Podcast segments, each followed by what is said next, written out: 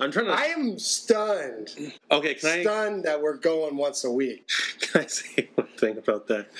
We don't have to, by the way. I, I like going once a week because Okay. it keeps me consistent. Oh, okay. But I will say this though, I was just looking at some statistics regarding podcasts. The average length of a podcast is six episodes, oh, really? We've already Yes. passed it. and this is going to be episode nine. Hell yeah. So Dude, We I'm are- so proud of us. we are above average. Let me count you down here. Okay, one, two, three. Welcome to Conversation on Tap, a new podcast that seeks to promote intelligent dialogue in an age of echo chambers and self-segregation. Pull up a stool, pour a glass of tasty beer, and join us each week as we talk about all the topics that you were told not to discuss in polite company. My name is Joel. And I'm Jose. This week we will be talking about music. Oh yeah. But first, let's talk about what we have on tap. All right, Joel. Clink let's now. let's clink now. So we are drinking the Kona brand, the Kona Brew. What is it called? Yep, Kona Lager. Kona Lager. This is the longboard. It's pretty delicious and refreshing, actually. Yeah, super easy drinking. It's actually it's been raining quite a bit here in Santa Maria. Kind of ugly outside, so I figured a nice Hawaiian lager would be a nice contrast to this kind of ugly day. Yeah, cue the Hawaiian music right there. Yeah, I've been to this place on the Big Island, and it's got a super cool outdoor area. I think it's also where they brew the beer. I'm sure if anybody knows better than me, they might write in and bust me. But great place to go grab a burger if you're in Kona, which is such a great place to visit on the Big Island. I think though that they were bought up by one of these big conglomerates, Damn. but it's still great beer. I really, I, I don't know. I, I love this beer. I drink it all the time. It's nice and refreshing, you know. But the thing is, it's really cold outside, so Yeah. you can actually hear Joel started a fire, so you can hear the crackling. I'm to take it over. Microphone. Hopefully, you're picking some of that up. A little crackling.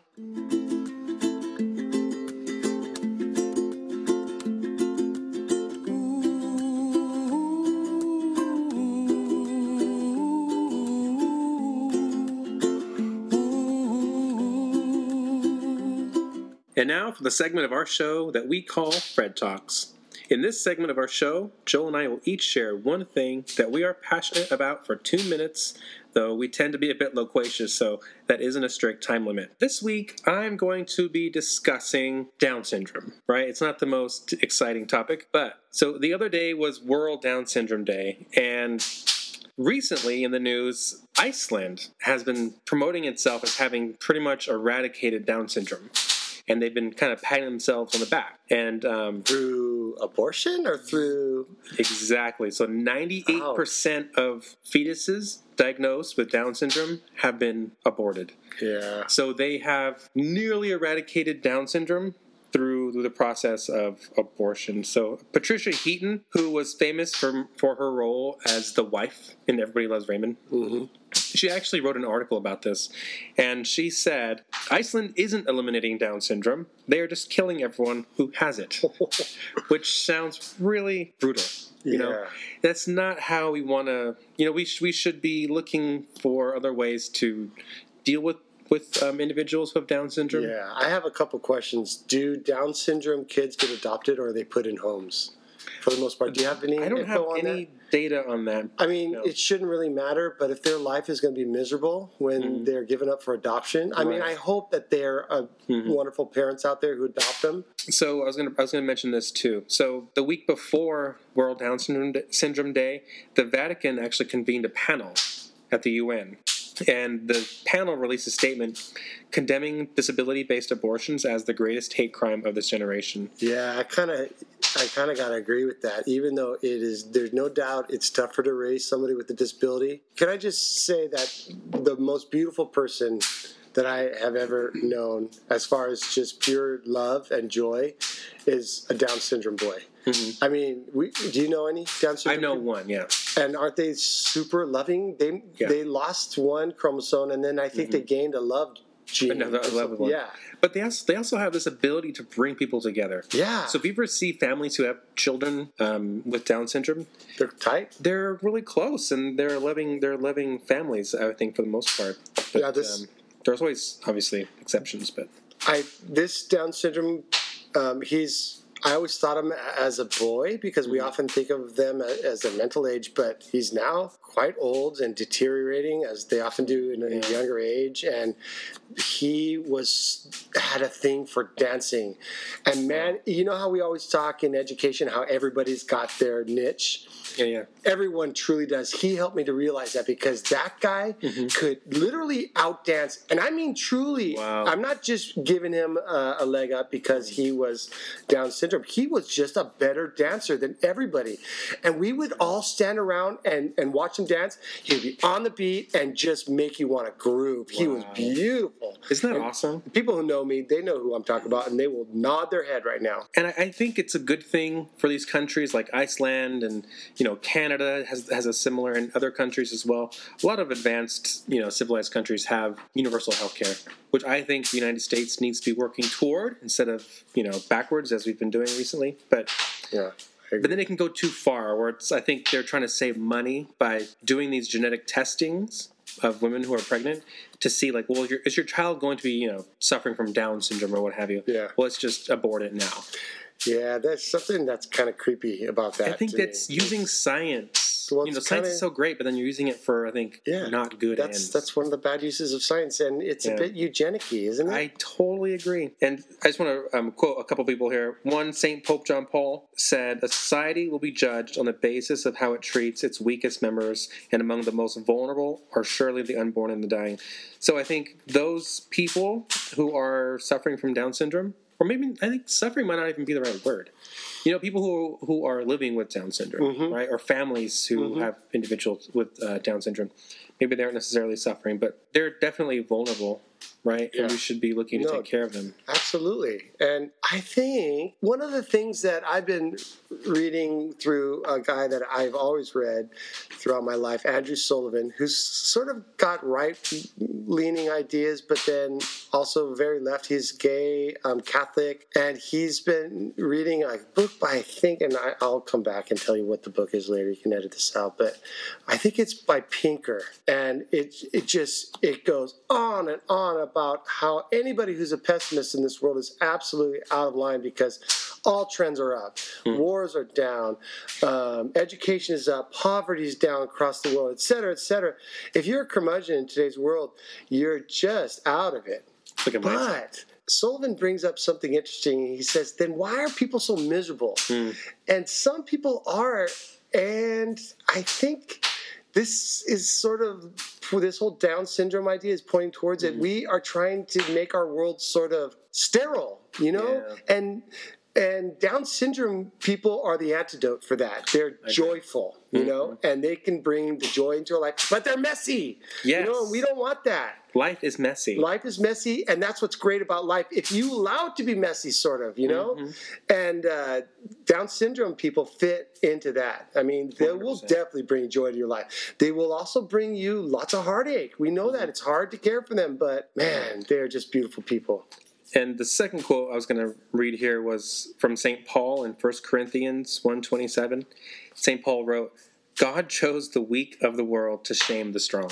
Oh, I love that because, like you were saying, so many individuals with Down syndrome are super talented with music or Yeah. dance um, in so many ways. They, they, they express joy and just innocence in a way that so many of us, you know, who don't have that um, handicap just are lacking. yeah, it's not. They put us to shame. yeah, it's about their just general worth. Totally. So that's my Fred talk. Right. Thank you, Joel. Yeah, Right on. I mean, let's give a toast to Down syndrome Yes. people. Are so fun, so cool. definitely. Hopefully, you've all met one or know one really personally. All right, so my uh, Fred talk is going to be about Fortnite, and I like to try to keep this short. I kept on hearing about Fortnite, the video game, from so many of my students. I'm very wor- worried that it's taking over the world right now, especially juvenile and adolescent uh, boys. Um, so I asked my three sons, "What the heck is this all about?" They said, "Dad, come on, let's go watch YouTubes." I find out that they actually watch as many YouTubes of people playing Fortnite as they do play it themselves. Okay, so here's my son He's who's going to tell us the um, basic rules of Fortnite. So, what what happens in this game? What is the very start of the game? Start of the game, you're uh, you're, you actually start in a lobby with all of the other 100 players that are playing at the moment because it's real time, and then uh, you're all put into a in a bus, a flying bus, and then sent over an island, and you all parachute into the island. And, how many people start on 100, the island? 100 people Oh wow. And what's the object of the game? to kill each other. Nice. The last person alive is the winner. Yes, and for people worried about violence in video games, I didn't feel like it was really blood and, and It- guts. there was no blood. yeah, there's none, and so it's almost like you're killing an alien or something like that. So it's, it's them not, big time. yeah, it's not as as gruesome as some can be to me. And I want to get your take on this and your take on this if you want to. I feel like it's a mix between It's Minecraft, for sure. Yeah. Minecraft for sure, and help me out the It's like Call of Duty or Call of something. Duty. Yeah. Call of Duty. Thank you. Yes or no? yes. Yeah, that's a, that's a good. Or Players Unknown What is Battlefield. Yeah, there's with another one called- Minecraft. Okay. Okay. Okay, that's a video I'm not. Have you heard of I'm old and I don't. know. PUBG is the previous popular one. This new type of gameplay where you where there's many people, um, all trying to be the last one alive is called uh, Free for all. Free for all is one of them, and uh, there's another main game called PUBG, and it's it's called Battle Royale. That's what it's called. Yeah, So anyway, for all you guys that want to um, learn more about it, go online. And although this is an unrealistic view of, of um, Fortnite, watch a guy named Ninja, who is really ridiculously good. And is it true that he really does make millions of dollars a he year? just got interviewed on CNN. Did he say how much he makes? This is crazy to me. About half a million a month. Half a million. So he's making about six million a year. Yeah, But he's probably playing how many hours a day? Something like 18 probably. He says Yeah, sometimes. Like 12 maybe. Yeah, What's- 12 what- to 18. He said. What do you think that does he to his treats it like brain? a job. I mean, Yeah, but job. people don't spend 18 hours a day at their normal job. What does that do to his brain? I'm just curious, like like, dream, live, and think in that Yeah. world. You know. but how do you monetize that? I don't understand how you monetize Yeah. Fortnite. How does that happen? YouTube and Twitch and advertisements and social media. There, you can make money on all of them. Dude, you realize we're going to monetize this podcast in, in a couple months Oh, when people that, just yeah. flood to us. Yeah. That's I funny. mean, it's- I think he's he averages. I think he's got five million subscribers on like most of his accounts, and just having that alone gives you a regular income because Yeah, I mean, All can, social can you imagine never having a TV show that had 5 million viewers every day? I mean, it makes perfect True. sense that he can make tons of money. so, This is like the new world. so he's got a YouTube channel and a Twitch account and. and a Twitch. and a Twitch, I don't know is, Twitch is, an- it's a new, pretty new type of company. It's attached to, it's got an agreement with Amazon, so Amazon Prime users can use it, Mhm. and they get a like percentage of the Amazon Prime like revenue because Gosh, what doesn't Wow. Amazon have its fingers in? Is it like Wolf on The Office? it's close, I'd say. I don't know. It's definitely got connections with a lot of things. YouTube too. That's so cool. All right. People have to pay to watch those videos instead of YouTube, so that's why that's a difference with Twitch. So you have to have a membership to watch Twitch. And so the other day, Ninja was on with a partner. Who was the singer he was on with that you were showing me? Drake, And so they get on Oh with my all these famous guys. Drake and then that just was probably super stoked to get on with Ninja, where you think it'd be the 'cause he's opposite. gonna win because he's gonna win if he's on Right, he's going to win for one, but also, isn't Drake going to make money off that? money and just yeah, get good Free publicity. advertising or whatever, right? Oh, this is just this is a great sort of Wow. encapsulation of the new world we're living in. But so many of my students want to be YouTube famous. Mhm. Yeah, and and Ninja Dangerous. actually talked about that. He said how dangerous it is for students to like, or for kids to make that a goal in life because then they're just going to drop everything else and go for Yeah. Yep. YouTube. And it's becoming a pretty competitive like Yeah. field. My oldest son is a roommate in college uh, Mm-hmm. with a guy whose goal in life is to be a professional video game player, and that's all he does. I don't remember if my son said he was failing at school, but I can't imagine Wow. him doing well. Scareball. I, I don't even have enough time in the day to play video games anymore. You know, I can't Yep. imagine. I just think how much it's going to change with all the new technology and virtual reality games. And, Yeah. Oh yeah. when Well, like that reality is- one, that one movie's coming out, uh, Ready Player One. yeah. Oh, That's yeah. definitely the future. Your whole life Oh. is just a game. You escape the horrors of reality. I'm there because I'm telling you, it's fun. Virtual reality is fun, and, and when it gets better and better, it's going to be Oh, so man. easy. Man, we're on the precipice of a real interesting time. Yeah. I mean, I think that's going to happen in five, ten years, where people are going to spend boatloads of the time on, in virtual reality, Yeah, I can see that happening. maybe more than half. Yeah. All right, well, that's Fortnite. Fortnite. Thank Thanks, you. guys.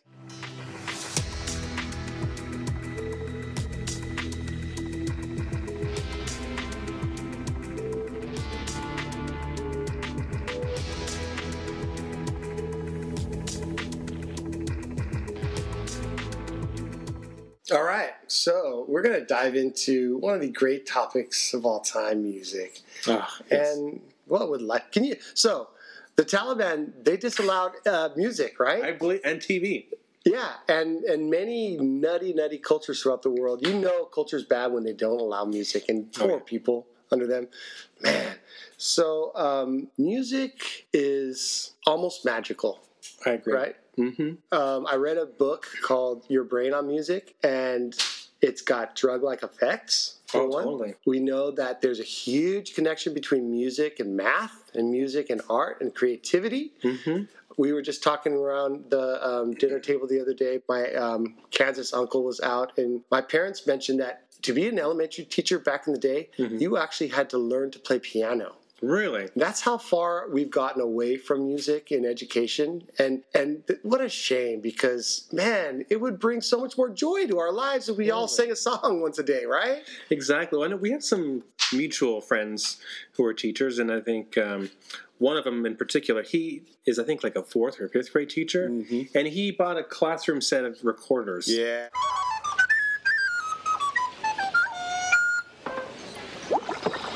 That's the extent of music now. That's almost sad. Like you're you're buying recorders when you back in the day they would have, I'm sure, choirs singing piano, like you were Yeah. saying. But Yeah, we don't even have music at El Camino for all those students. It's only if you're in band.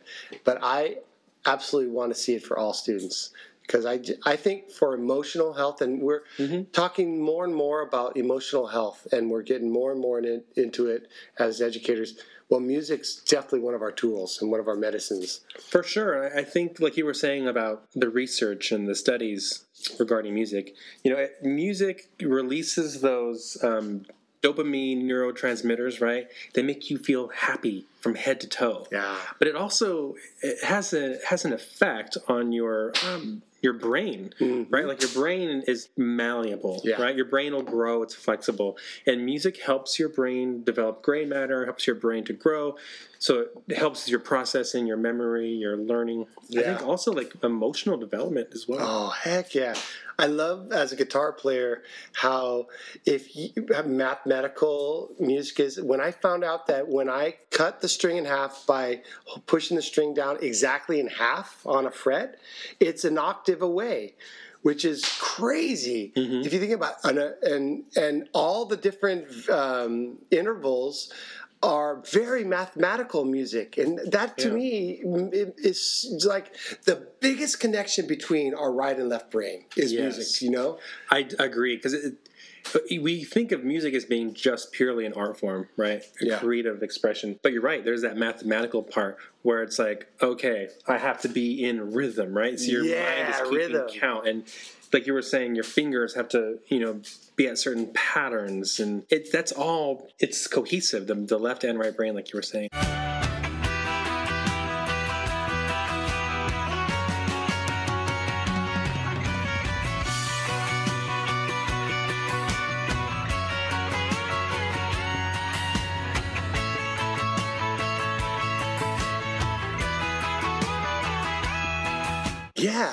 Makes you use both. And like, have you ever had your kids just count out like funky beats just before a test or something like that? Oh yeah, yeah. yeah. That's a great way to get kids' brains moving. Um, I do it every year right before we do the what used to be called the STAR test. I don't even know what a CASP test, I guess. Caspian. And yeah, it's awesome. So let's just move right in. Um, let's go to some favorites. Do you have a favorite band? I have so many favorite bands and so many. I know it's like picking your favorite kid. So Really? It, so, if I'm going to say my favorite, I'm going to have to go with Bruce Springsteen and the E oh, Street of course, Jose.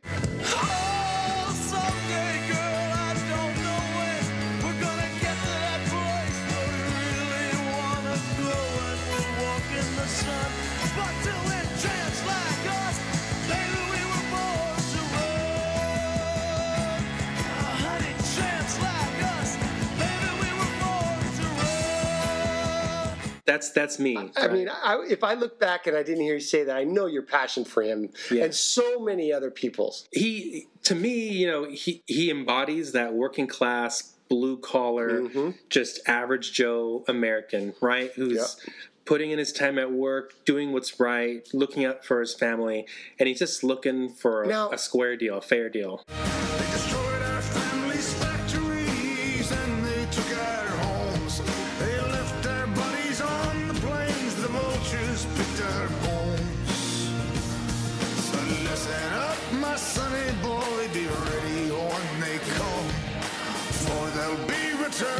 Sure as the rising sun. Don't I know, and I've read many times. You, I hope you know this that he's like the most, the nicest guy. He gives Oh, yeah. tons of stuff to charity. He mm-hmm. does just amazing thing in communities, stuff like that. Oh, he's yeah, he's super generous. But having said that, people will criticize him because he his concert tickets are pretty expensive. Yeah. but that's not really his fault because he Yeah, especially when he gives a large it so- crowd and gives so much of it away. Right. But he's an amazing musician. I mean, he got started in the 70s and mm-hmm. he's got this like gravelly rock and roll sound. And Oh yeah. he's famous for these epic, long, you know, songs that can go 10 minutes or more. And he's an amazing performer. I mean, I've seen a lot of his concerts on Have YouTube, you really, but I've never Have you- been. Oh my god! Someday I want to go. So he Right. recently did a rock opera or He's on concert- Broadway, yeah. Yeah, and somebody got lucky and got tickets and um, was looking online, and I think that they could have sold their tickets for five thousand bucks or something like that. That's crazy. And he actually said, "No, not going to do it. I'm going to go to this this op this rock I would. opera instead." And and you would too, huh? Oh, totally in a heartbeat. That's see, that's the power of music right there. That's craziness. But he- so one of my favorite things about Bruce Springsteen is that in the 80s, I believe it was 1984, yeah, Ronald Reagan was running for re-election and he was using Bruce Springsteen's song. Oh yeah. and Bruce Springsteen's like, "Nope, you're not using my song." Yep. Which Was is that Born in the USA or born in the USA? Yeah, because so many politicians try to use it. misuse it?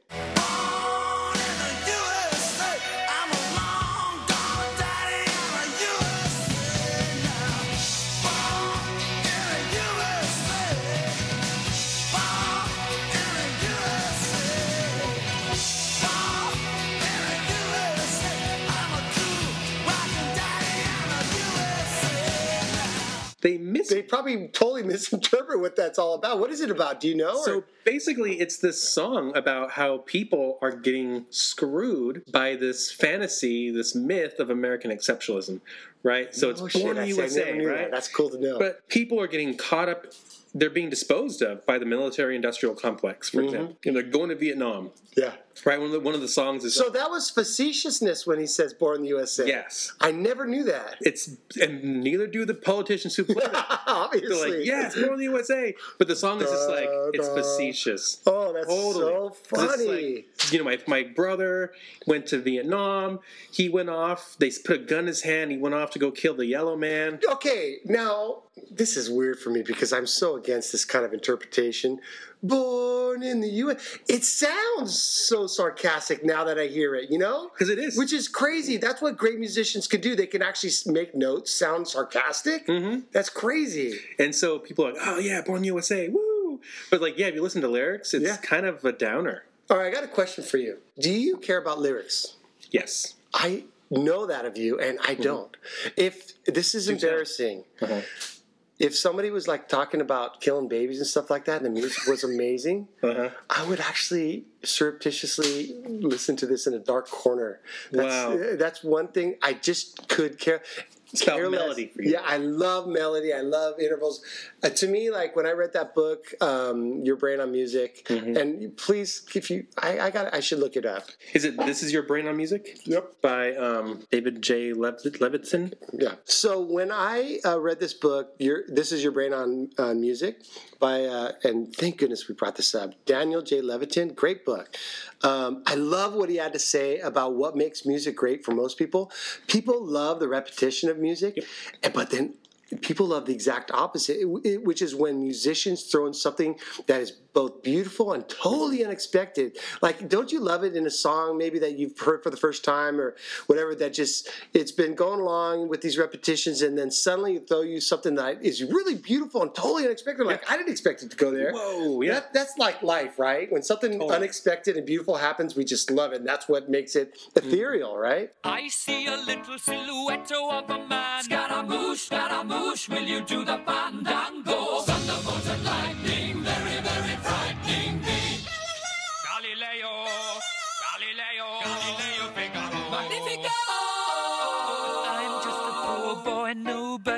loves loves me. That's why I love John Williams music. Oh, I mean, yeah. that's classical music, but We talked about him in our movies episode, Oh, but so man, good. I'm all sorry. right. My favorite um, band of all time is the uh, are the creators of the theme song of our um, podcast here, the Pixies, and I would love to hear your answer to this question too. I, I have I'm full of these questions, Jose. I'm sorry. Go for it. Uh, what to you is like the ultimate characteristic of a great rock band?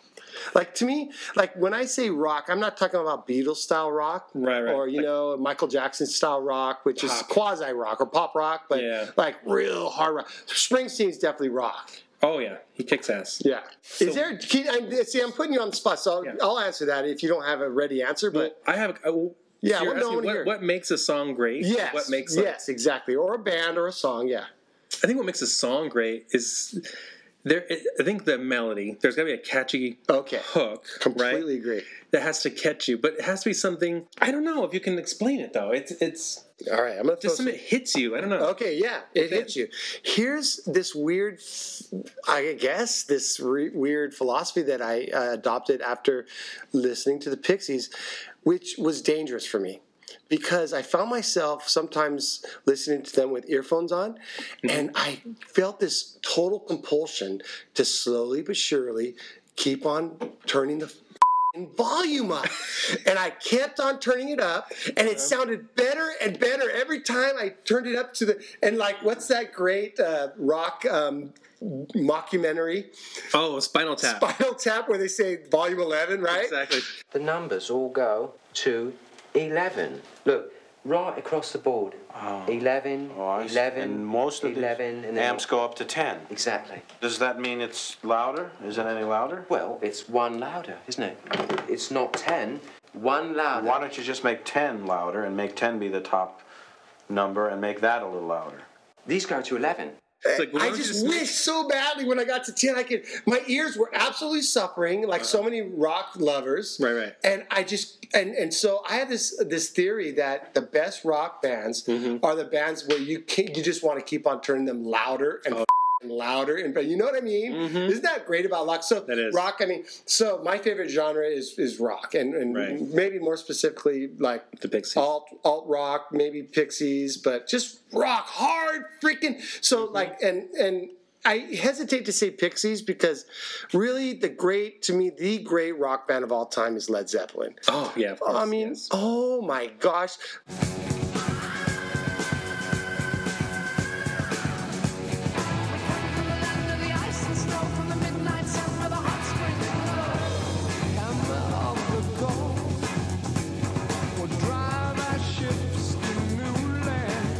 Not only do you want to turn them up so loud, but they were so creative with their rhythms, with their music- musicianship. Mm-hmm. Oh gosh, I just I, you, how can you ever say enough about Led Zeppelin? They're just freaking awesome. So good. We're gonna go walking through the park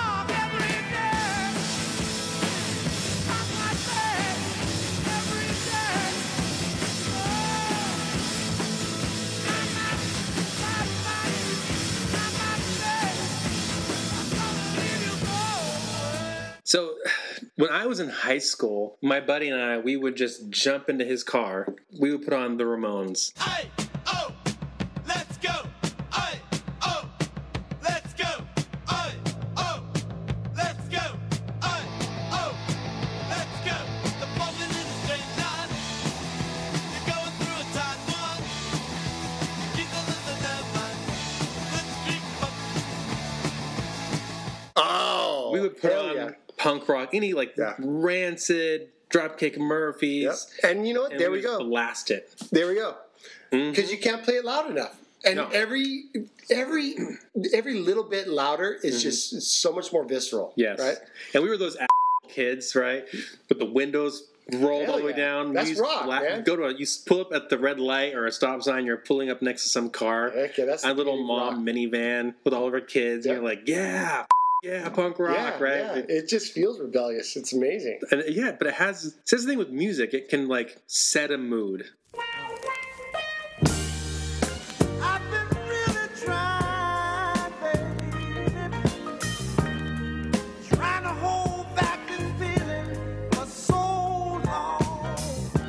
Yeah. right? It has a way of like manipulating, I'm manipulating, I guess, but like just tapping into your emotions and Yeah. So, like, because we talked about what is the ultimate art form when we were in our movie episode, and we all said movies, and I, I totally stay with that. But as far as mood forming, I think movie, I mean, movies are second place to to music yeah, because we already mentioned how music, I mean, movies would be nothing without the music in them. yeah. m- Music makes the movie sometimes. Mm-hmm. Have you seen those things online? I should have I should have had an example here, but have you seen those things online where they'll take a clip from a movie with iconic music, but then they'll change out the music and it totally changes Oh, the I mood. see that. Yeah. And so it's like What it's a a, scary move. It's this like scary moment, Yeah. right? But then like they'll take the scary music out and then pop in some like really happy Oh man. sounding music, and it totally changes. Yeah, I would love that. Like Jaws. Da-dum, da-dum.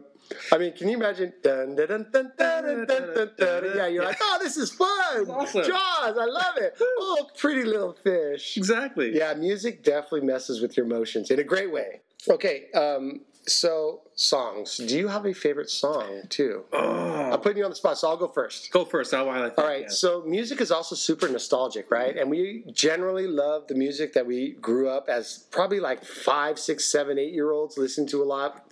And every morning I used to have to drive all the way from uh, Ewa Beach, Oahu to Wahiawa, which is probably at least half an hour. And so they would put on these pop or top 40 stations every morning. And so I really love top 40 from the 70s, from like the late 70s. And my favorite song comes from that era.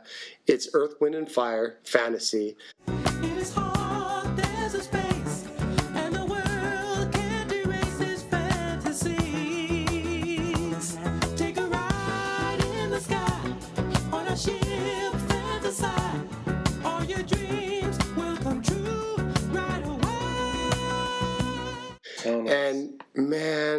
My kids now, my three sons, my wife, we will drop everything when we hear that song Oh, and wow. just get together and just croon, man, when we hear that. And all my friends, Mm-hmm. they know how much I love that song and, and just how beautiful. And it's just uh, an earth, wind, and fire. Oh, Oh, yeah. man, they just rock.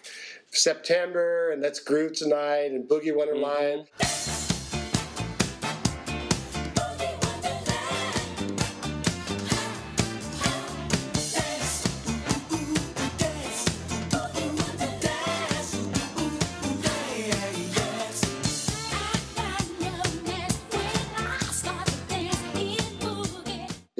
want to just get a great laugh, look up Boogie Wonderland on YouTube and see what kind of like crazy video. It's pure 70s. It's just golden. That's funny. It's hard for me to pick like a song, No, I know. It's, but I think. Ah, okay, so I'm gonna pick. If I'm gonna pick a song, I'll pick um, "Journey." Don't stop believing. oh, hell yeah, my brother. so yeah, boom.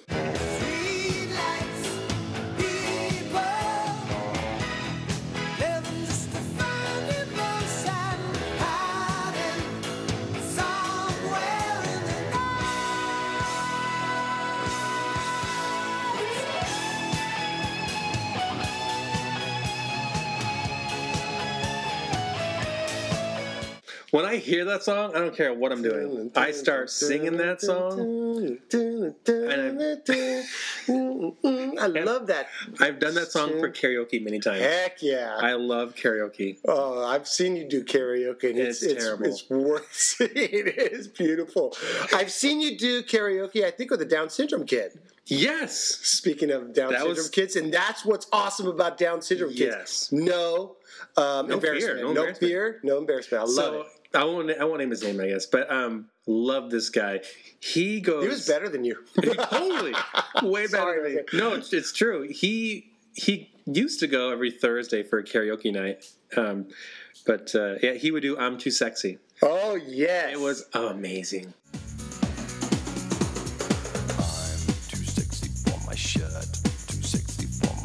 Too sexy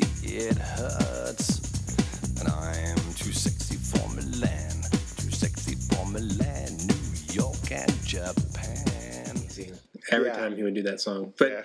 I would do "Don't Stop Believing," and I just it But you know, feel all inspired. when I, I told you I don't like lyrics, but when lyrics hit, yeah, the way they do with that song and those that sentiment along with that uh, melody, Uh-huh. oh man, that's powerful. So to go back, I guess to lyrics, there's this one song by I guess his, the guy's name was Dozier, I believe, mm-hmm. and he was big for like a time in a season a few Yeah. years ago. Yeah. But he had a song called "Take Me to Church." Oh yeah, oh yeah. I loved that song when Yeah. I first heard it. Oh. But then when I listened to the lyrics, I was like, oh, It went sour. What was it about? so see, it's about this this kid who's like he sours on religion, I guess. Oh, but he like talks about people who are who are who are Christians or who are you know religious, I guess, as like their dogs Ouch. going for scraps or like like oh that's kind of So you got sucked in by that song just like the Republicans did with the Springsteen's. yeah. But then once I but see I was At least you- yeah, at least I listened you, uh, to the lyrics. I was like oh See, I wouldn't have cared. I would not have cared. Actually, I still love that song, man. I just I think it's. I can't. I hear it. I'm like, this melody is amazing. The guy's voice is so like for a guy, you know, it's a beautiful voice, but it's yeah. I could not. The lyrics just turned me away.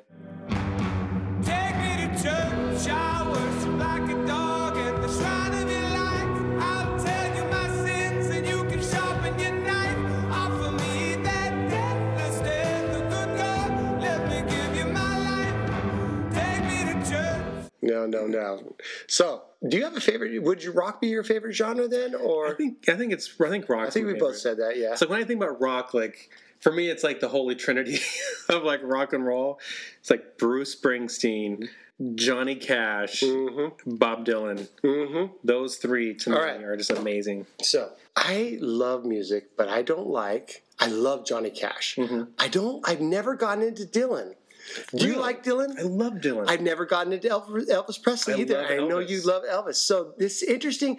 And so I used to be so snobby about Mm-hmm. music until I realized that, you know what? Everybody's got their own deal. Yeah. And how can you ever poo poo somebody? You know? well, I've kind of poo pooed like Backstreet Boys and NSYNC. I know, but no, I'm, I'm against that now. I totally did in the past too. And I'm just against I'm like, good on you. Good on you. But but you're right though. I mean, because I'm being kind of an asshole about that. But like, look at look at NSYNC, right? Mm-hmm. Boy band, right? Bubblegum. You look at that band NSYNC, and I'm like, ugh, they're so terrible. I know, But but- out of NSYNC came Justin Timberlake, Oh, yeah. who was absolutely I completely brilliant. forgot about that. Yeah. He's so he's like one of the best musicians out there. Today. And God, dancing too. oh, Yeah. he's and he's on Jimmy Fallon, SNL. Yeah, he's a multi-talented. He's an but he came from genius. that band that I'm Right. like kind of eh, Exactly, right? But he exactly. is a genius. Yeah. So let's talk. Uh, speaking of, of like derivation bands, Mm-hmm. there is a great band that I love. Speaking of punk, also earlier.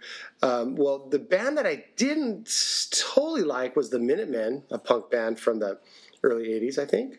And then out of Minutemen, when sadly one of their members died, um, came a band that I just love. And and you know what I love about the uh, about Firehose is if you guys want to go listen to a band where the drummer can just play the fastest uh, 30 second beats and the um, the bassist is crazy good. Go listen to firehose it is kind of punky but they actually put in a lot of jazz too.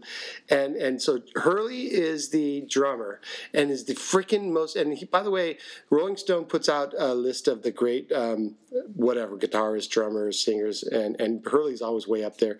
And so is of course mike watt. Everyone who loves punk uh, in the early 80s knows about the Minutemen and Mike Watt. Mike Watt tours um, individually and is just holy shit can that f- play the bass. Uh, it's just fun. Now, melody wise, no. No? It's- that's just not punk. So that's fine. They just kick ass. You cannot play it loud enough. I've never heard of them. Yeah, just go play um, Flying the Flannel.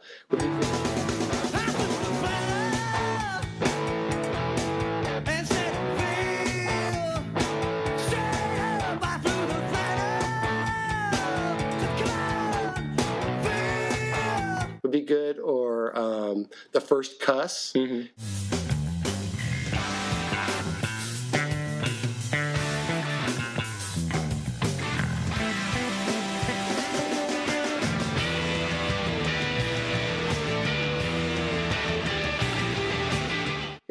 which the guitar player, I can't remember his name, actually kicks ass in that song.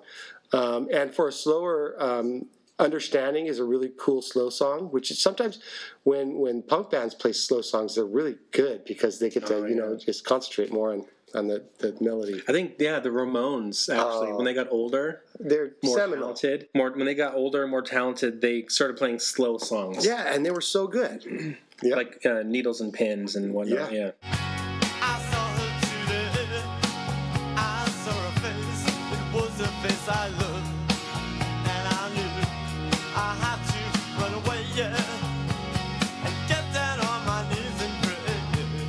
Absolutely. yeah, they could they could croon sometimes. Yeah. So, do you have any non-rock genres? Do you ever listen to jazz or world music or classical? I have to admit that I'm actually not a big music fan, Mm-hmm. so I'm pretty um, narrow in the genre that I listen to. yeah, Um, my wife is totally eclectic. She's into reggae, country, rock, alternative. You go down the line. yeah. No, she loves it. Great conversations together. Yeah. Um, so, a great genre for people who are guitar players out there. I really want you to um, at least explore Hawaiian music, especially the great gu- guitar tradition of slack key.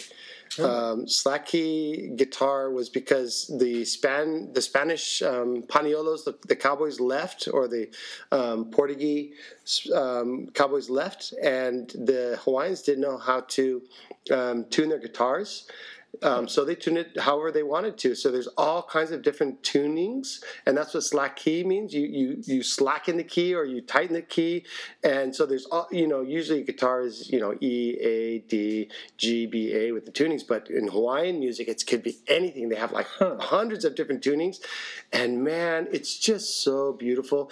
Some great slack key artists are Sonny Chillingworth or George Kuo or um, Dennis Kamakahi. I love Dennis Kamakahi is my favorite. Th- That is such a fun genre. If you're talking about fun genre, I, I gotta go with um, Weird Al. He's the great um, parody musical genius, Yeah. right? And um, we discussed this. You know, he recorded his first album, another one, Rides the Bus, in the bathroom at Cal Poly. Another one rides the bus. uh. Another one rides the bus. uh. And another comes on, and another comes on.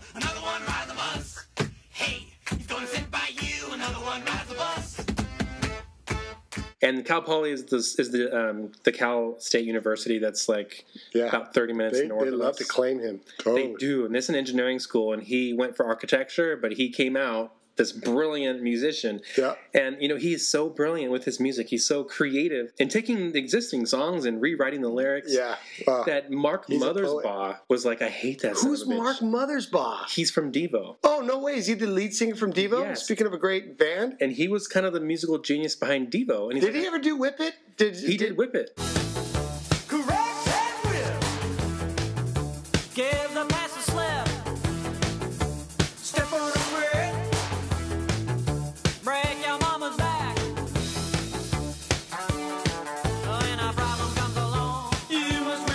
Did uh, Weird Al do Whip It? Uh, he did, but I can't remember what the song was.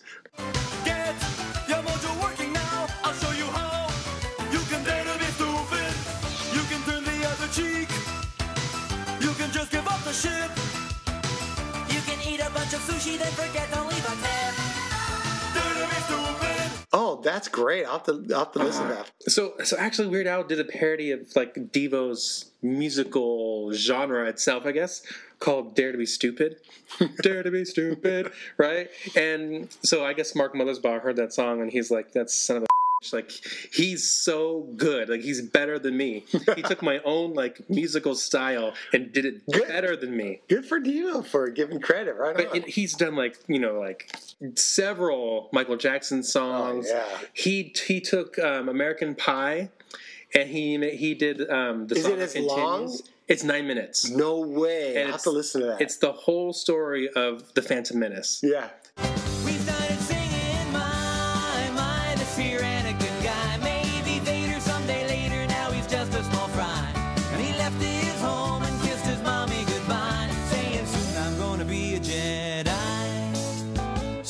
Gonna be a Jedi. so it's so good. And he, but what I love is every album he does, he does like a polka medley of Oh, yeah. all the hits. Oh, that's right. I knew that. and it's so good. That's like just so think of like so he'll take Lady Gaga, right? He'll take her songs and just do them real fast on the accordion, oh no polka way. style, and it is brilliant. I love it. Oh, oh, oh. Can't read my, can't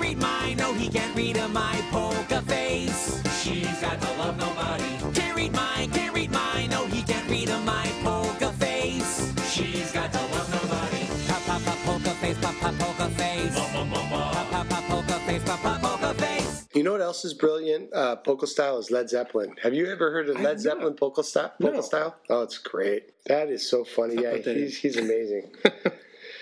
So we kind of talked about this, but I kind of want to go back. Like, music has a way of like setting a mood. It has a way of like affecting our emotions. I kind of I like music, but music I always kind of look at as being manipulative. So I've always had this kind of like distrust of music in a way, I guess. But um, I think at the same time, music has a way of like tapping into our because it's emotional, tapping into our memories. Yeah. And so, so music can sometimes be associated with different things. Absolutely. So, do you have any memories, any events in your life that you associate with songs? So I already mentioned the um, '70s pops, uh, pop hits. When we though traveled across the country in a VW van when I was in fifth grade, my dad is a, a Baroque lover, hmm. and and of course back then when I was in fifth grade, I wanted to be cool, so I was yelled at my dad, "Turn that off!" But he played it so much, and we only had like five cassette tapes that I grew to love it, like anybody would whenever you listen to something on and on and on. So now I'm a total Bach lover. Really? I love Johann Sebastian Bach because my dad is just a full-on Bach. He actually goes to all kinds of seminars and stuff on Bach, and I just love him to, to death. And um, and Handel and Pachelbel, and you can, I can go on and on about all these Baroque um, classic classical um, composers, and and then. The other thing that he, if anybody kind of wants to get into classical music, this is what he played for us kids in the in the VW bus on the way across the country in a VW van, uh, all the way to DC. It's called Benjamin Britten's Young Person's Guide to the Orchestra, and it's so cool because Wow. it's a it's uh, a guy named Purcell's um, theme from one of his great pieces that um, Benjamin Britten picks apart and with each instrument does the theme in different ways where my dad would be like okay so what instrument is that? Oh that's the oboe. Oh what oh, instrument is that? Oh that's the french horn you know and mm-hmm. it's just so cool. But man at the end it just builds and builds into this total goosebumpy crescendo hmm. that everybody who knows the song just knows exactly what I'm talking about with these trombones that are so freaking loud and gnarly and just it's just fun. It's a fun song, epic song exactly for anybody that wants to get their kids kind of into classical music. That's the uh-huh. way. That is the way to go. Wow.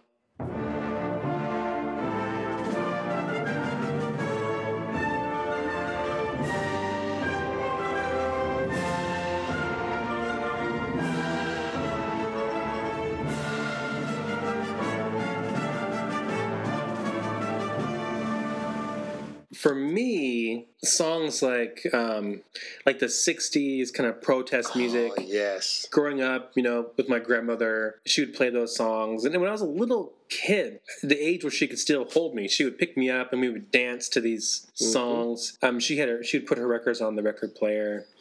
But I- more, Record player. I know, right? So she'd get these huge, you know, records and put them on the turntable or whatever. yeah, no, you got it. But um, more recently, though, you know, when when my wife and I started dating, you know, she's all into music, and she's all. eh, When we started dating, I was into her like reggae phase, so she'll go through seasons, Yeah. right? So she, I think right now she's kind of like in a country music phase. And Yeah, She'll I think that's so cool. So then she'll kind of cycle back. Yeah. But when I met her, she was in her reggae phase. Nice. Right? And so she got me all into these bands like um, Iration. Hold your hair in deep devotion. At least as deep as the Pacific Ocean. I wanna be yours. Secrets I held in my heart are harder to. Yeah. um, Ziggy Marley, but then one band in particular called Soja.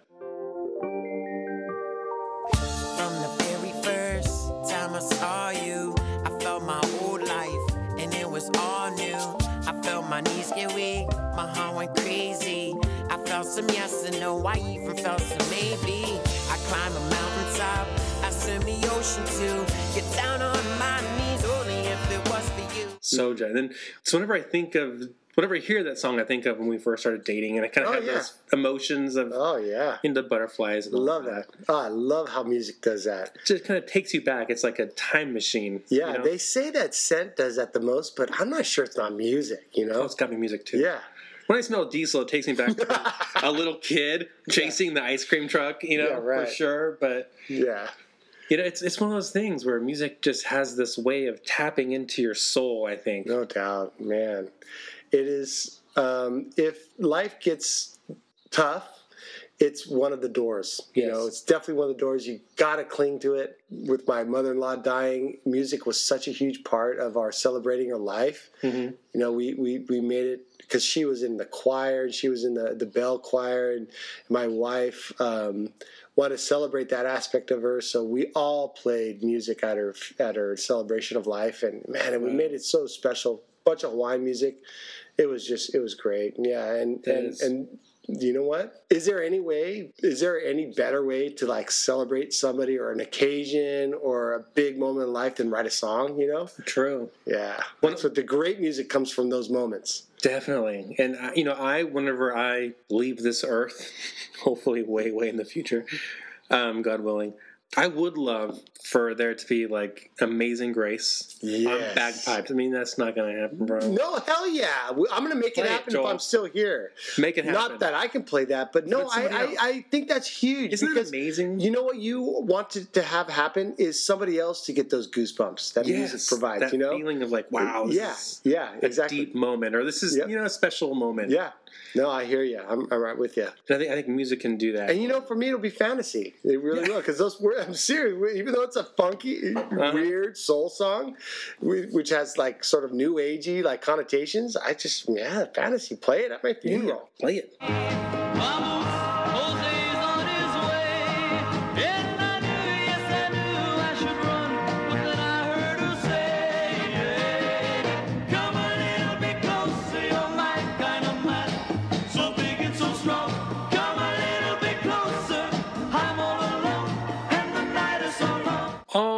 So this is the segment of our show where Joel and I each share one thing that we've been listening to or reading this week. All right, so Joel, what have you been listening to or reading this week? All right, so this is cool because we're on the music episode. Um, I think that the Decemberists have just come out with a new album, and it is "I'll Be Your Girl." In fact, I know that's the case.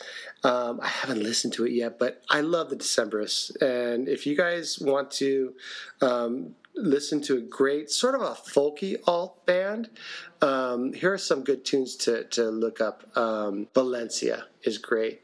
Um, Eli the Barrow Boy is great, and the Engine Driver are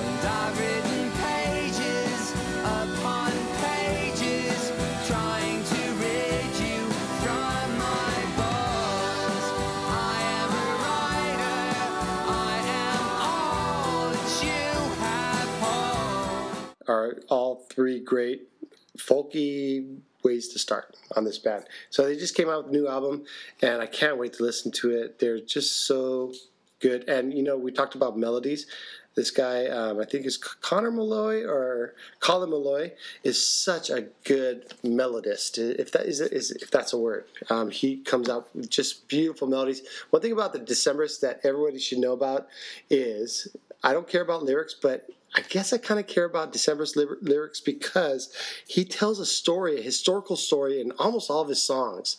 So he'll tell about like a Spanish uh, lover, uh, uh, Duke, and and the uh, poor girl that he was supposed to marry, or a cold, uh, a coal carrying poor person from London, or he'll talk about um, somebody working on um, power lines, and it, it, they're all such fascinating songs. But please don't, if if lyrics turn you off, don't not listen to them because really their music is forefront. Well, that's awesome. I, I've heard of them, but I've never listened to them. Yeah, you'll you'll. I think you'll like them. I got, I'll to check them out. And this week I've been reading a book. I've been reading it for a little while though, um, on my um, iBooks, and it takes me longer to read books on my phone. I don't know why. It's just harder. Yeah, it's smaller. I, I don't I don't know why that is, but I've been reading a book by Father James Martin, who is um, a popular Jesuit priest. He's followed on Facebook, on Twitter. He's been kind of controversial because he came out with a book called Building a Bridge between the LGBT community and the Catholic Church. And so, but he's also been, um, he's also done a lot of very spiritual books. And one of them I've been reading right now is called Between Heaven and Mirth. Love this book. So in the book, in the book, he talks a little bit about how so much of Christianity today has kind of um, fallen away from incorporating humor and joy into the spiritual life. They've made it so serious. Ah, good for him. And he's like, we need to reclaim the humor, right? And we all need to have a sense of humor in life, right? He's so one of his lines is people who are deadly serious are sometimes spiritually seriously dead Right on. right? And we need to reclaim the joy of life, and that, that includes sometimes poking fun at religion, right? Yeah. Being a little irreverent, or sometimes poking fun at ourselves. Like I'm very self-deprecating, I think, which annoys people at times. But No, that was recently said to be in a study like one of the signs of a, um, I guess a, I don't know how you measure a person who's more um, sort of self-aware and more mature, uh, but that is definitely one of them. Somebody who basically gets into less trouble in life. right, well, that's what he talks about: is people who have the ability to be self-deprecating know themselves. exactly. right and they have they're, they don't have such a big head right they're not so prideful that they can't even poke fun at themselves Yeah, and that's kind of how i am for me like being involved in the union i'm department chair i'm on leadership i do all these things where there's a possibility of my head getting big or my ego getting big or my pride getting big it's a way of like popping that uh, balloon before i get you know Yeah. I think that every person that is self deprecating in their job, I'm way more likely, and I think most people are way more likely to follow those type of people because Mm. they realize they have their head on screwed right, you know? right You don't want somebody who's prideful and is a total douchebag. Just Yes. edit that out. and so that's what father james martin talks about is religion can get too prideful How cool serious would it be Mm-hmm. to listen to Jesus' jokes? We would. The only problem is we might actually die from laughing. no, I'm serious. yes he You know, talks about that Awesome. he talks about in the book. You know, the people who wrote the Bible didn't really include the jokes of Jesus. No, but hell, you know Jesus told great jokes. but even That's some fun of to the, think about, right? Even some of the things that he says, we might we read it and we're like, yes, the word Ooh. of God, right? But at Yeah. the time, it was actually funny. The problem is that we've heard some of these stories so many times that they cease to be funny to us. We overlook the humor. No way. So like the idea that Can you remember any of the stories? so like one of them was like the idea that you would point out the speck in someone else's eye Oh, right. when you have a like a log in yeah, yours. no, that like is that was funny. Yeah, Take the story of Nathaniel in the Gospel of John. You'll remember that Nathanael hears that Jesus, the Messiah, is from Nazareth. His friends say, We have found the Messiah. It is Jesus of Nazareth. And Nathanael says, Can anything good come from Nazareth? Now, that's a little bit of a dig at his town. But what does Jesus say to the person who makes a little bit of fun of his hometown? He doesn't castigate him or send him away.